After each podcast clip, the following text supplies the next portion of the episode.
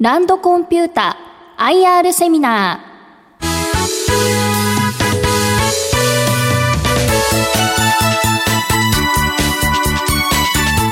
この番組は証券コード3924東証一部上場株式会社ランドコンピュータの IR 活動の一環としてお送りします。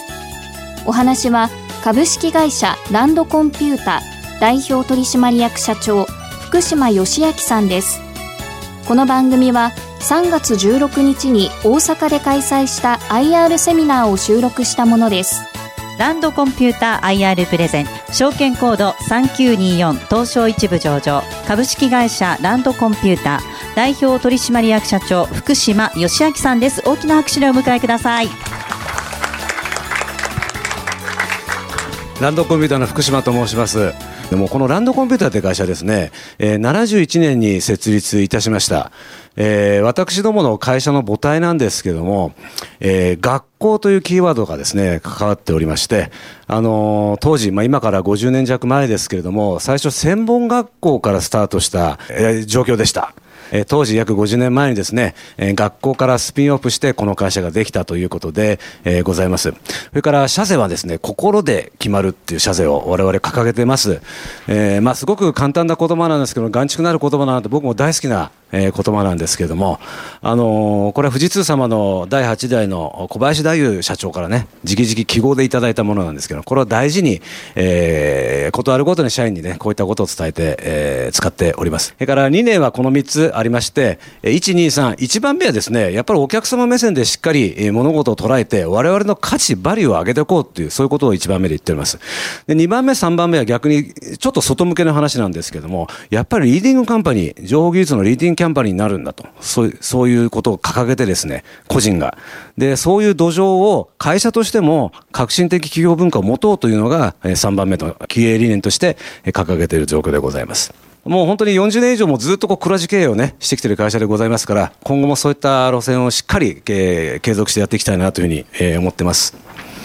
それから、えー、昨年度ですね、えー、2部から1部への銘柄指定をさせていただきました。本当に、あの、皆様からのご支援、ご指導いただいた、えー、賜物だだというふうに理解しておりまして、ここで、えー、感謝申し上げたいと思います。まあでもちょうど今日新聞でまた東証一部がうんぬんなんてね、えー、タイムリーに出ましたけれども、はい、まあいずれにしても会社自体のバリューをね、我々がしっかり上げていくってこと以外やりようがないので、ええ、ここでしっかり、ね、やっぱりそうですよね、はい、バリューを上げて時価総額を増やして売り上げを増やしていくって、ここそうなんですよね。これは知った激励と取ってよろしいんでしょうか？はい しっかりやらせていただきたいと思います。はい、ありがとうございます。業用ですね、えー、どんなことやってる会社かっていうのを大きくね、3つに分けて説明をさせていただきます。えー、1つがシステムインテグレーション、それからインフラサービス、インフラソリューションサービス、それからパッケージサービス、この3つのね、色分けで、えー、我々業用を分けております。えー、またちょっと細かくですね、えー、説明を後ほどさせていただきますけれども、で、システムインテグレーションとはどんな仕事かっていうですね、これ、主にはですね、大手のベンダーさんとの仕事が、まあ、メインでやってる部分があります。それからもう一つ、直ユーザーのですね、大手のお客さんも、こう、いろいろ私どもやっておりますので、特にですね、こういった大手様ですね、富士通様ですと、我々、えー、合事業部門から、えー、コアパートナー認定を受けております。か、日立製作所様も、えー、金融部門で我々、えーえー、パートナー、プラチナパートナー、それから日立ソリューションさんね、日立ソリューションさんも、あの、会社としての、えー、プラチナパートナーということで我々認定をいただいています。まあ、そういった、えー、個々の大手ベンダーさんとのコアな関係というのを、やっぱこれまで50年ね、培ってきた実績があってですね、えー、しっかりお仕事をいただいているということがベースにある。それがシステムインテグレーションの、えー、メインの仕事の一つだということで、えー、お考えいただければと思ってます。しかしそうは言いながら、直接取引もこれ比率が高まってきてるんですよね。はい、そうですね。この直ユーザーってありますけど、ここもですね、パッケージサービスのところは特にですね、直ユーザー系が相当こう、勢いよく伸びてきておりますので、えー、こういうベンダープラス直ユーザーのお仕事を大事にしていきたいと、今後そういうふうには考えでいるところでございます。で、その大手ベンダーさん、直ユーザー、大手の直ユーザーさんを中心にどんな仕事を、どんな分野をやってるのかっていうのがこのグラフでございまして、やっぱ金融系なんですね、我々どもの会社。まあ銀行、保険、証券、クレジットカードなんて分野がございます。それから産業流通系がこの緑のところが約4割ですね。やっぱり7割、8割ぐらいが産業流通、それから金融系の仕事だと非常に硬い、えー、部分の仕事をしてるということで、ご認識いただければというふうに思っております。これ、クレジット、あるいは銀行と産業流通っていうウェイトでもうほぼ8割以上になると思うんですが、はい、こっから導き出されるのは、やっぱりフィンテックっていうキーワードにつながるのかなと思うんですが、はい、いかがでしょうか、はい、そうですね、えー、ファイナンシャルテクノロジーということで、これは特に今、えー、金融のところでですね、えー、我々でも特に銀行ですと、今、ネットバンクのところなんかも、えー、相当手掛けてこうやってきてますけれども、そういったところのやっぱり API の開発ですとかですね、あのー、フィンテックを使った、えー、ブロックチェーンなんて技術もございますけれども、そういっったところの、えー、仕事にもですね、我々、えー、今大手様と一緒にこう取り組んでいることもありまして、そういった技術を使いながら、この辺のクレジット分野を含めてですね、まあ、決済革命なんてね、今世の中起きてきてますけれども、そういったところの分野にも、えー、やっぱ力強く今後も伸ばしていきたいというふうに思ってますね。あとあの、ポイント制度っていうのがあちこちこう出てきてますけども、はい、産業流流通のところ、特にポイントっていうのを意識した動きって出てきてるんでしょうか？そうですね。ポイント系はまさに、あの、そこもまたポイント革命って同じような言葉がありますよ流通系のね、えー、流通系でも本当に例えばイオンさんですとか、オリックスさんとか、ああいった彼らがですね、もう銀行をまたやり出してるということもあってですね、そういったポイントをまた融合した銀行業務なんかとね、こうございまして、やっぱりポイントっていうのは一つキーワードとしてあって、我々は相当意識をして仕事をしているところでございます。はい。だ要はですね、あの、ゲーム以外は社会インフラ的にですね、我々しっかりさせなきゃいけない業務をやってると。そういうふうに考えていただければというふうに、え思っております。それからインテグレーションの説明をさせていただくと、こういうような、えー、まるで仕事をしてるっていうことですね。えー、まず企画の立案、コンサルティング的なことからスタートします。これはやっぱりお客様の目線に立ってですね、いろいろな形で課題をこう見極めるっていうことですね。そういった中から、システムの要件定義をこうして、基本的な設計をしてということで、それから実装、プログラミングに入ります。でその後、えー、それが動くかどうか、テストをこう行って運用してというね、それから保守に入る。こういうような流れをシステムインテグレーションということで、えー、まあ先ほど説明しましたけれども、大手のベンダーさん、か直ユーザーの大手のお客様と一緒に、えー、システム構築してると。こういう見方ができるんじゃないかなというふうに思ってます。それから3つね、3つシステムインテグレーションのちょっと例をね、えー、説明をさせていただければと思います。ちょっといっぱいあるんですけど、もう3つだけ、えー、私の口からご説明いたします。一つがですね、先ほど言いましたが、えー、ネットバンクですね、えー、ここが真ん中にこう銀行さんがあって、えー、左側にユーザーがありますね。で、右側にこういった他の銀行との連携も含めたこういったボックスがございます。今、本当に、えー、駅前の銀行さんがこれからどうなってしまうのかとかですね、えー、皆さん一人一人が携帯電話を持ってますから、えー、そういったモバイル革命なんかもね、起きてまして、そういった、えー、便利で一人一人がもう自分の手元でね、えー、こう銀行業業務、業銀行業務って言ったらちょっとあれですけど、こういった銀行の窓口でやるようなことがね、えー、もう手元でできるようなシステムということで、今ネットバンクを相当こう我々もね、えー、こうやってまして、で、こういった、えー、まあ、えー、勘定系システムの下にね、こういった細かいこうシステムがございます。こういったところのシステムを我々が、えー、それぞれ大き大手のネットネットバンクですね、そういったところに、えー、チームで、えー、派遣してですね、えー、システム構築をやってると。これが一つの大きな我々の今柱になっている事業でございます。それから2つ目はですね、これは公共の医療機関向けの社保の関連システムということで、ジェネリックっていうあの医薬品がございまして、これはあの先発で作られた、えー、医薬品と同じ成分でですね、えー、まあ、特許が切れて安く作れるお,、えー、お薬があるということで、それを、えまあ、厚労省としてはですね、2020年までに80%まで持っていきたいということを発表しています。そういったことで、一般の、えーと、と患者様がね、そういったものを使って、えー、使いやすくするためのシステムというのを我々もちょっと構築したという例でございまして、あの、こういった病院から出るレセプトですね、それから薬局から出る処方箋、こういったお薬情報をまとめて、えー、こういう出力イメージですけど、こういったものをですね、患者さんに届けると。で、ジェネリックどうぞ使ってくださいっていうね、こういったことをね、我々システムとして作り上げた実績がございますね。これ、あの、昨日の日経一面なんかで見ると、はい、まあ、電子カルテが進んでないっていうのが出てました。一面になってました。はい。まあ、電子カルテと薬情報ちょっと違いますけども、はい、ただ国策、厚労省考えているのは、こういった部分もっと進めようというふうに考えていると見ていいわけですね。そういうことでございますね。あの、やっぱり、本当にどんどんどんどん、あの、高齢化社会が進んでいくってことで、医療費がもう、えー、もうどんどんどんどん上がってきてるわけですよね。そうすると国のやっぱり予算も大変だということで、できるだけジェネリックを使うですとか、で、昨日の新聞だけじゃ確か地方連携のね、はい、お話だったと思いますけども、そこがなかなか、えー、患者さんの同意、それから、えー、お医者さんのね、えー、なんか独特の考え方があったりして、なかなか情報を開示するのはどうかなんて、ね、そんな話が昨日新聞にも確か載ってたんじゃないかと思いますけど、はい、まあ、その一環ということで考えてる、ね、そうですね。その中の一環として、そういったものもやってると、えー、いうことで、えー、ございます。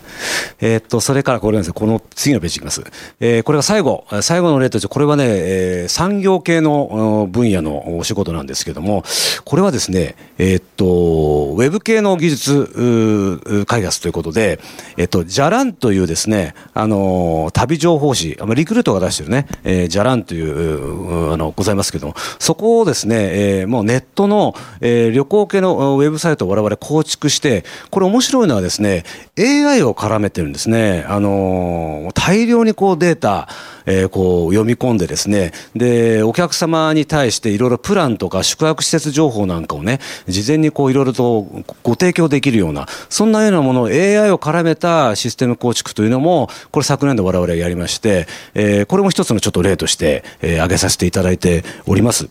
次ですね、二つ目の柱として、インフラソリューションというのがございまして、えー、これはですね、今上の我々アプリの話ばっかりこう今してたんですけれども、えー、やっぱりアプリを動かすにはですね、下の、まあ、ミドルから、まあ、まあ、サーバーとかね、そういったところにも起因していくんで、基盤のところもしっかり構築しなきゃいけないという、そういう部分の、えー、システム構築だというにいうふうに認識をしていただければというふうに思ってます。で、もちろんサーバーとかクライアント構築ございますけど、今やっぱりネットワーク構築ですね、こちらの需要が大変あの盛んでございます。えー、まあそういったアプリケーション基盤も絡めてなんですけれども、で特に今ね、クラウドって名前、皆様、えー、聞いたことあるかと思いますけれども、あのまあサーバーをこうわざわざこう求、えー、作らなくてもですね、こういうクラウド上の仮想化なんていうね、言葉もございますけれども、そういったところに、えー、セキュリティをしっかり担保してですね、えー、そういう上のアプリが動くような、えー、ミドルから下の、えー、基盤を作り上げる、そういったインフラサービスというシステム構築も我々手掛けております。で、東西でですね、下のインフラの構築、それから上のアプリの構築、これワンストップでお客様に対して提供できる。まあそんな会社を我々今標榜してますけれども、そういったところで強みをね、これからも、え、どんどん、え、出していきたいなというふうに、え、思っております。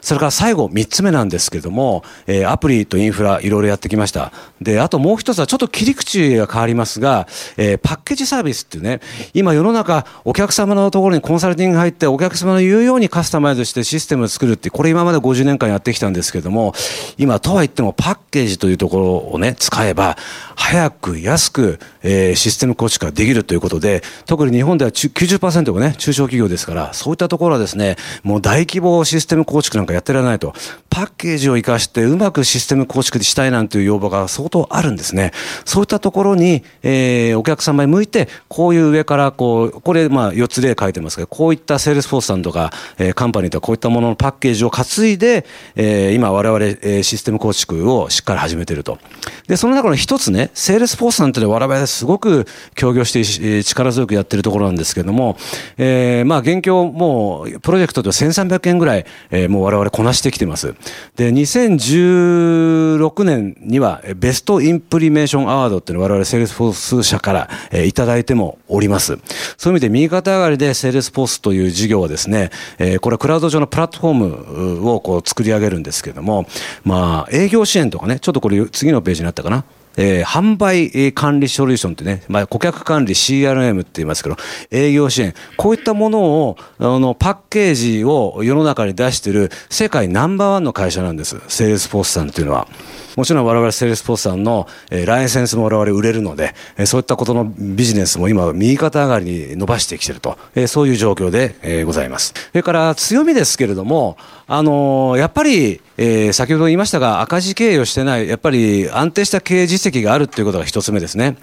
それから当然、えー、お客様の懐にこう入って業務知識を蓄えた、えー、社員をたくさん、えー、持ってますので、そういった強固の顧客基盤を持って品質に裏裏付けた、えー、システム構築を行っているという実績が2つ目ございます。それから、もともと学校から我々スタートしてます。ですからですね、もう LINE マネジメントを含めて、私も本部長に対して言ってますけども、もう徹底的に資格の取得ですね、それから教育、そういったことをお金をかけてやってますんで、こういう重点投資として人材育成をやっているということが、まあ、この3つが一応強みとして我々持ってるんじゃないかというふうに思ってます。で、ここにちょっと、えー、まあ、述べたんで、もう1人当たりもう3つ以上資格格持ってるんですね、うちの社員っていうのは。えー、そういう会社も少ないんじゃないかなというふうに思いますけれども、とにかく資格、資格だけじゃもちろんないです。えー、もちろん業務を知ってるとか、お客様の事情がよくわからないと、システム構築できませんから、まあ、両輪なんですけどね、でもやっぱり資格っていうのは徹底的にこだわってやっていきたいというふうに思ってます。特に業務系の資格ね、お客様の目線に立ったその業務が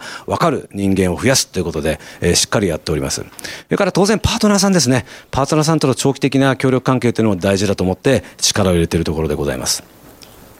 それから顧客基盤は、えー、先ほどちょっと私説明しましたが、富士通様グループですとか、まあ、高島さんも基幹システム我々こうやってます。それから、まあ、データさん、日立グループ。日立グループがね、割とこう早く、えー、最近こうスタートしたっていうことですけど、こういった大手さんとのコアパートナーに基づく関係を生かしてですね、えー、システムインテグレーションのところの仕事を増やしてきてるという、これがこうい、えー、そこのところを説明したかいつまんだ、えー、ページでございます。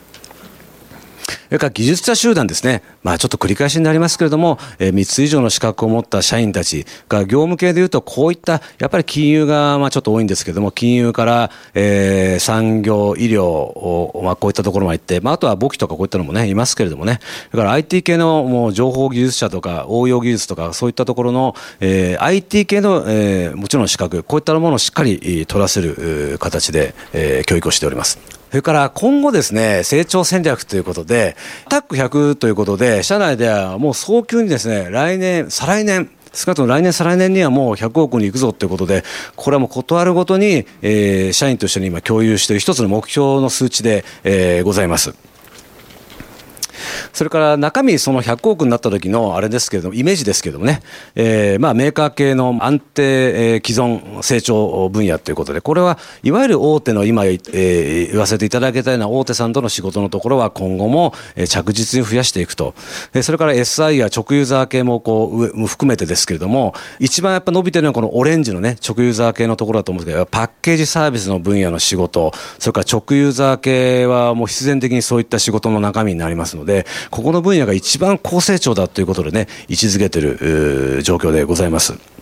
コストとしては、まあ、成長性、収益性、独自性ともう3つに分けてますけれども、やっぱりもうコアコンピタンスですね、強いところやっぱどんどん強くしていかなきゃいけない。それはもう徹底的にこだわってまいりたいと思います。が当然ながら新規ビジネスをそういった路線で拡大をしていく。それから収益性ですね。ここは50年こう来ましたけれども、なかなかこう、マネジメント、プロジェクトマネージャーとかプロジェクトリーダーっていうのが主なプロジェクトの中での主要な役割を果たす、えー、社員になるわけです。そういったところのマネジメントの意識というものを今徹底的に、えー、研修を受けさせるなり、講習を受けるなり、えー、改革をしているところで、えー、ございます。中身ですね。えー、SI、えー、事業ですね。一番大きいところですけれども、大手ベンダーさん、それから大手の直ユーザーさんとやっているような仕事の中身ですけれども、えー、14%伸ばしますということで、えー、58億に持っていきたいということをこう書いているグラフで、えー、ございます。まあ、こうちょっと富士通に続くこういったところもですね、今進行しているところだということで、えー、広げてきて、えー、おります。それから先ほど言った、えー、インフラの基盤のところですね、ミドルから基盤のところにかけて、こういったところは今後ネットワークの対応が、仮想化技術、こういったところがですね、えー、大変引き合いが多くなっていく状況なんで、これは東西でこういったところも、えー、しっかり、えー、伸ばしていきたいというふうに、えー、思っております。でそういったところがワンストップだって、上のアプリの SI サービスの方にも、えー、案件がつながっていくと、ワンストップで我々仕事をしていくと、えー、そういった目標を持ってやっております。それから一番伸び率、最後ですね。えー、約300%弱伸ばしますって、もうこれ宣言させていただきますけれども、えー、こういったパッケージをベースとしたカスタマーズアドオン、こういったところの強化を徹底的にやっていきたいと。で、これはもう、社員、社内もですね、今公募性を引いて人の移動もさせてますし、ここはもう徹底的にプロジェクトマネジメント力含めてですね、鍛えているところでございます。えー、昨年度ですね、ビジネスインキュベーション推進部っていうのも創設いたしました。これは、やっぱり事業部の中にいる技術者に新しいことをやれ、新しいことを種を探してこいってもなかなか今現状の仕事で精一杯でなかなかできないんですね。えー、ですから予告しで新しいこういった人間、マーケティングをしてですね、いろいろな、えー、アプローチを様々な分野にかけられるような、まあこういったちょっと切り口、フィンテック、IoT、AI、こういったところの切り口の研究開発の推進が、えー、このバックアップでそういったった舞台も持ってますけれども、このビジネスインキュベーション推進部を中心に、新規のデジタルビジネスの対応をね、いち早く昨年度からスタートして、おります。えー、まあ、それに付随して、まあ、あの、例えばここに乗っけてる自社パッケージですね。これ、ネコテっていうのは販売管理システムですけど、これは、セールスポーツのクラウド上に、のプラットフォームに乗っける、載せるあの商品でございますから、こういったところの、もう我々独自の商品パッケージというのも今、拡充をしているところでございます。あとはその、R& ドライバー、R&D のドライバーですけども、はいこれってどういう方向性を持った新商品になるこれねラ、ランドライバーシリーズっていうのは、これはやっぱりクラウドのパえー、プラットフォームに載せる、えー、パッケージで、やっぱりこの猫手一つですと、ままだお客様にとってはですね、いや、こっちの業務機能も欲しい、こっちの業務機能もあればいいななんて、いろいろなやっぱご要望があるんですね。そういったものをやっぱり猫手をさらに太くする、広くするっていうことも意味合いも含めて、えー、今拡充している新商品を開発していると、そういう状況でございます。猫手がかゆいところに届くと R&D ドライバー。ある。ありがとうございます。そういうコネクションであると。ですね。覚えていただきやすいかなと思いますね。はい。それからマネジメントのところは、えー、申しますとですね、こういった、えー、やっぱり見積もりが大事なんです。えー、プロジェクト推進をするにはですね、見積もりで全てが決まるなんて、8割はもうプロジェクトの成否が決まるなんて、我々の業界は言われますけれども、そこをですね、えー、まあ、プロジェクトマネジメントリーダーを中心に、横串的に品質管理部、我々あるんですけれども、そこも入ってですね、えー、見える化をして、えー、しっかり審査を行うっていうことをやってますね。まあそういった意味でこういうプロジェクトの品質の向上も、えー、進めて、えー、おりますし、えー、まあプロジェクト、不調プロジェクトっていうのはね、やっぱり毎期一定比率であるといえばあるんです。これはね、皆無にしたいんですけれども、なかなかたくさんあるプロジェクトの中で、一部そういったプロジェクトも出てしまいます。そういったところはですね、えー、我々は、やっぱり失敗事例ということで、情報共有化を、ナレッジ化を進めてやっております。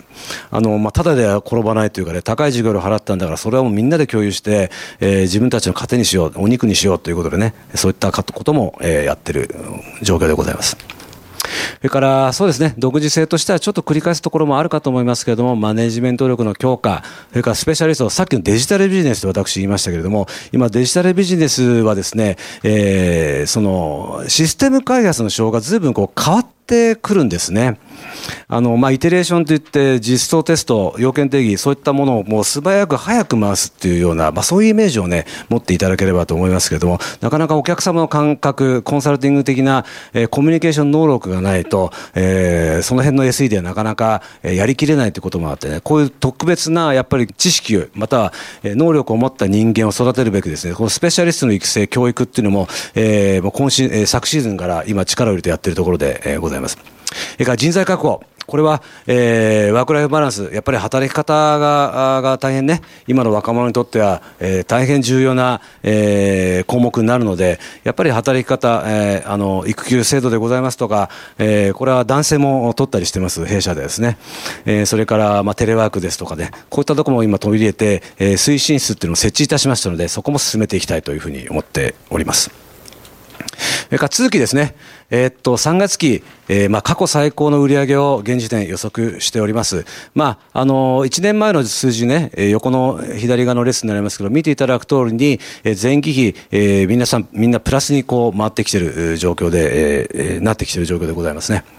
それから進捗率なんですけれども、3級ですね、えー、12月末時点の累積でいうと、前期比でいうと、やはりこれだけ、特に利益ですね、相当利益率回復してきているかなというふうに見えるかと思います。進捗率もですね、えー、65から71のこう間になってまして、これも昨年、と同じぐらいの進捗率なので、何が言えるかというか、いうとですね、この3月末の、えー、こういった売上利益の状況というよりも、えー、ある程度、ほぼいい形になるんじゃないかというふうに考えている次第でございます。それから最後、株主還元のところなんですけれども、あのー、まあ、えー、一部にですね、銘柄指定をさせていただいたということもありまして、1円の記念配当をですね、させていただくことといたしました。で、これちょっとテーブルに、えー、こうなりますけれども、あのー、まあ、えー、9円で普通配当をやっているところですね、記念配当1円を追加して10円ということで、今,、期19円ですね、19円という形で、えー、配当の方をさせていただきたいというふうに考えて、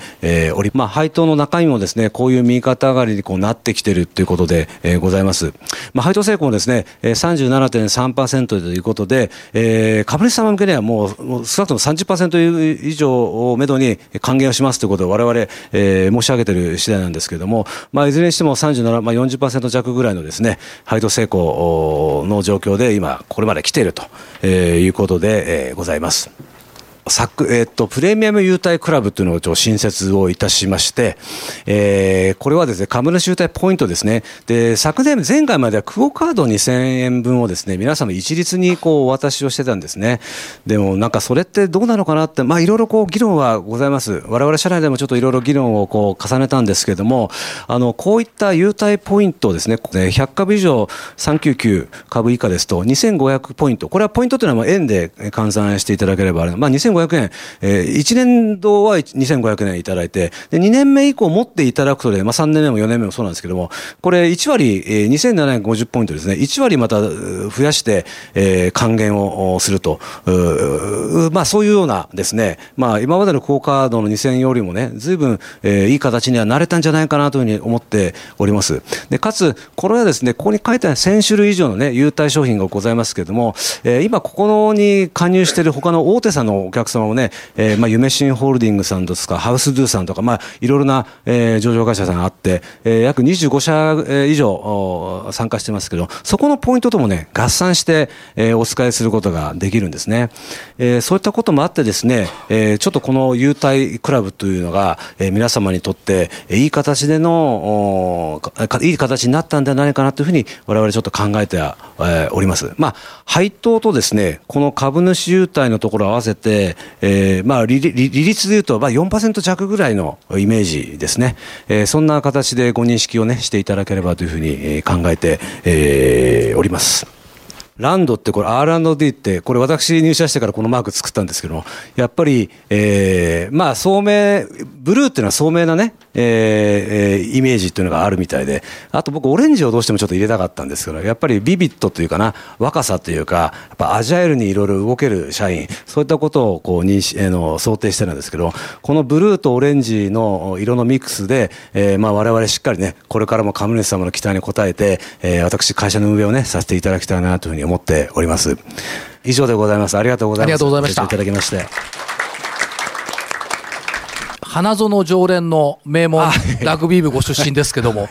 ラグビーと事業ってどんな感じに捉えたんですか、いやいやいや、そんなとても比べるようなね、あれじゃないんですけども、あの、なんですかね、私は神奈川の桐蔭学園という学校なんですけど、実は大阪桐蔭に負けた学校なんですけど、前回、非常に悔しい思いいたしまして、あの、ただまあ通じるところはですね、あの、まあ、 One for all, all for one って、ちょっとベタなよく言葉ね、使われるかと思います。やっぱり仕事って、本当に私もやってると思うんですけど、全く一人ではできないですよね。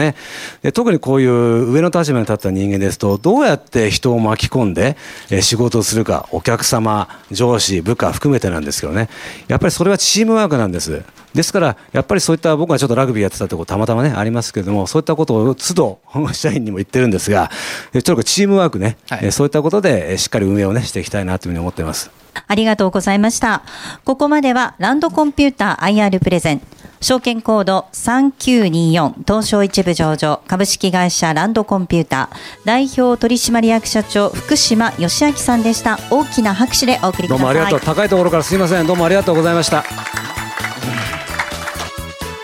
ランドコンピュータ IR セミナー。この番組は証券コード3924東証一部上場株式会社ランドコンピュータの IR 活動の一環としてお送りしました。